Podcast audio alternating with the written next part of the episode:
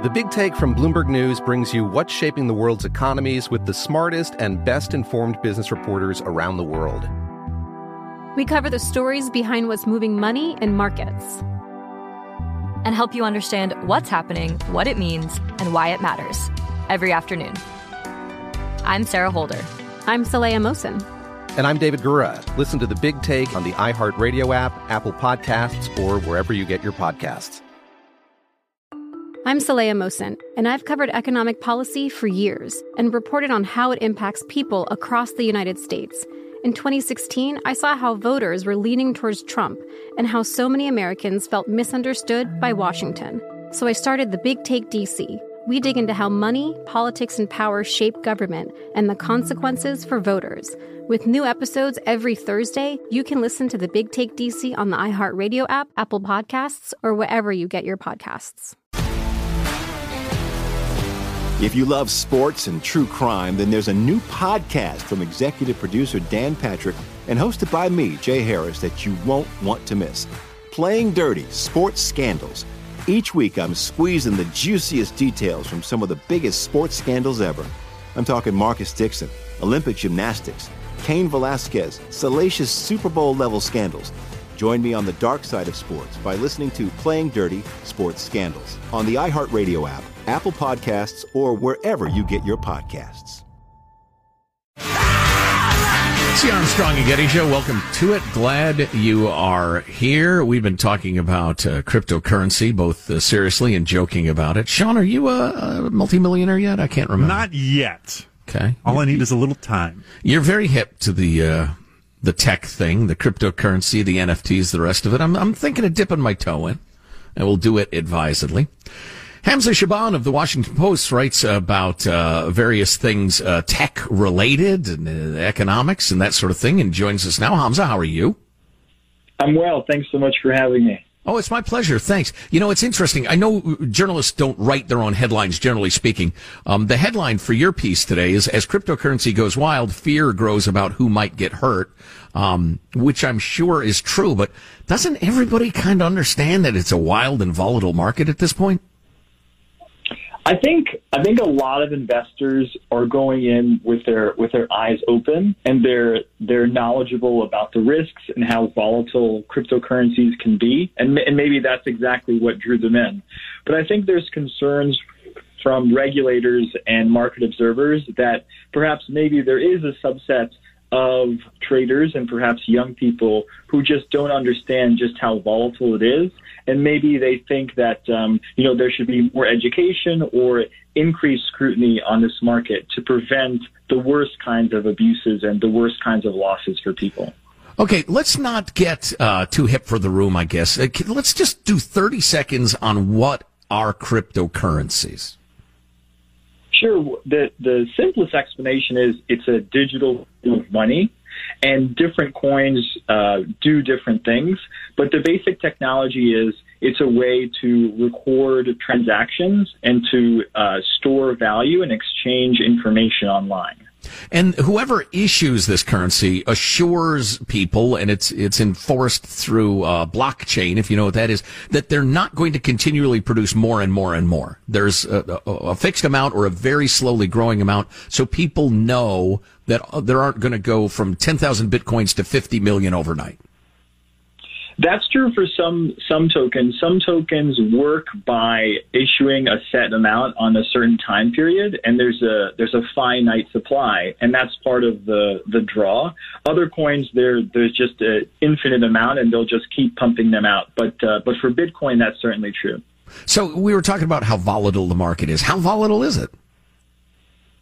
So uh, if you've been following the stock market, you know that you know some days are just traders can suffer brutal losses, and that's even more true with crypto, where the, the prices can really go up and down on a wild roller coaster ride. But but part of the appeal for traders is that there is this risk, but that also means that you can gain so much, even in a period of time. And we're talking about doubling, tripling, even like ten x, depending on, on when you invested. Well, you mentioned that Dogecoin is up ten thousand percent this year. That's right. It's it's one of the one of the most astounding storylines in the, the crypto community. And yes, it, it, it used to be uh, just fractions of a penny um, just earlier this year, but it's it's gone on this amazing, breathtaking run this year. And yes, if you were if you were savvy enough or lucky enough to invest earlier, you, you're sitting on enormous winnings, um, and that's assuming you you had the nerve not to sell as well. How many cryptocurrencies are there? So uh, one website uh, that that tracks cryptocurrencies has it at nearly ten thousand. Oh my um, gosh! And, and yeah, it's it, and if you if you go back in time, um, there's been staggering growth um, from just even a few years ago, and and and it's almost on a daily, weekly basis where new coins are coming out to try to um, jump on the excitement within the community.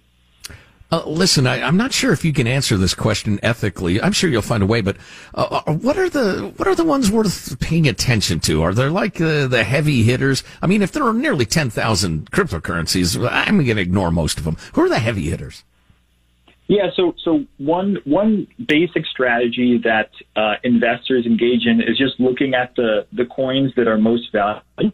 So um, one website called CoinMarketCap Uh, that tracks the market caps of, of different currencies.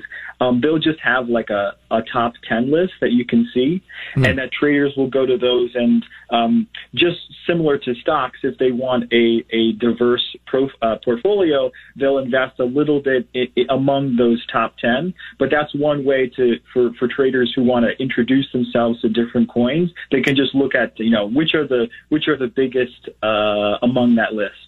You know, totally flitted out of my mind. Uh, Producer Positive Sean, if you want to cook up a question, uh, let me ask one more, and then if you have a question for Hamza, we'll do it. Uh, so one of the attractions I know of Bitcoin, which was the first one I was familiar with, and a lot of people were, was that uh, transactions could take place outside the watchful eye of the government.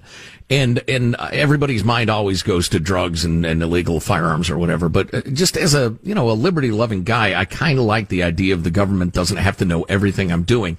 How likely or or how hmm, how quickly is that eroding? How quickly is the government getting more and more oversight? What's happening on that level? So yeah, as you as you point out, uh, cryptocurrencies' anonymity is is part of the appeal, and and from a from a tech and social and political standpoint, that's what draws in a lot of a lot of fans and a lot of endorsers.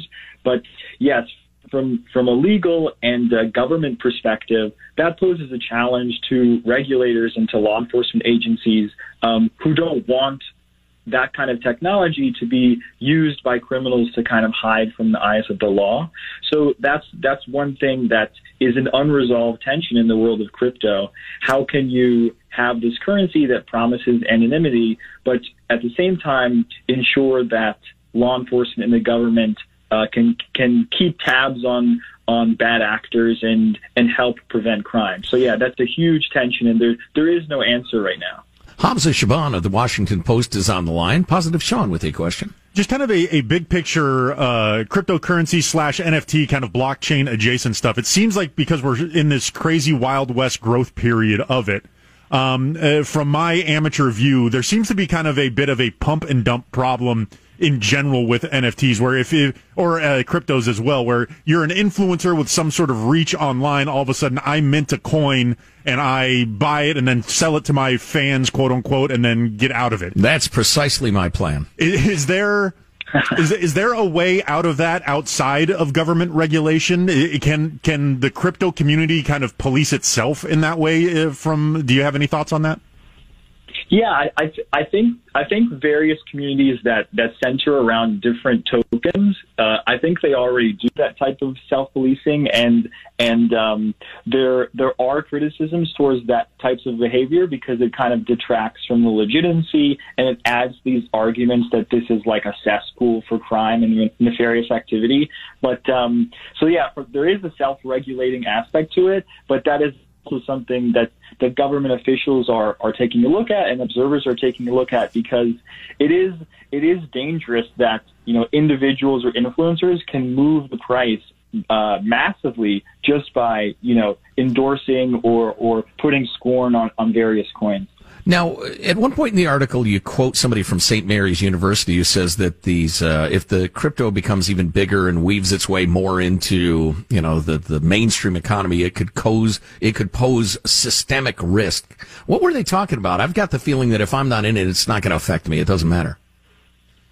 So she, she was, uh, Professor Walsh is, is the person we're talking about. She was getting into this, um, this idea that as more and more financial institutions offer their clients crypto-based products, that it becomes a, a bigger part of the overall economy, and that if one day or one week or one period it takes a dive, that it will take other parts of the economy or other markets with it, and, and that can pose a risk to, to the overall economy. So it's a, yeah, as it, as it grows grows more popular within the world of finance, it, it poses a bigger, bigger risk.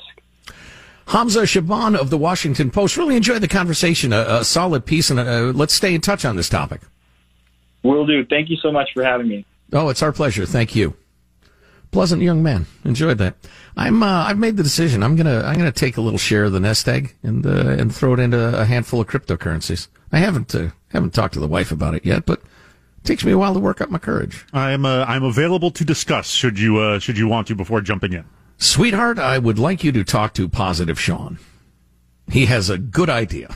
The first thing you need to know is blockchains. I'm just, I'm going to say, honey, I would like to, you to speak to my attorney, which is generally a, a poor thing to say to your wife. But I, I am giving you power of attorney to convince my wife that this is a good idea. Uh, my, my simplest advice at this point is to set up weekly or bi-weekly purchases of the coins you want and kind of dollar cost average your way in there, similar to how your four oh one k does uh, out of your paycheck. Blah. Blah, blah. No way. Go in big. Both feet. Buy ten thousand dollars worth. Have half a million tomorrow. Cash out. That is my plan. Armstrong and Getty. The Big Take from Bloomberg News brings you what's shaping the world's economies with the smartest and best-informed business reporters around the world. We cover the stories behind what's moving money and markets, and help you understand what's happening, what it means, and why it matters every afternoon. I'm Sarah Holder. I'm Saleha Mohsen. And I'm David Gura. Listen to The Big Take on the iHeartRadio app, Apple Podcasts, or wherever you get your podcasts. I'm Saleha Mohsen, and I've covered economic policy for years and reported on how it impacts people across the United States. In twenty sixteen, I saw how voters were leaning towards Trump and how so many Americans felt misunderstood by Washington. So I started The Big Take D C. We dig into how money, politics, and power shape government and the consequences for voters. With new episodes every Thursday, you can listen to The Big Take D C on the iHeartRadio app, Apple Podcasts, or wherever you get your podcasts.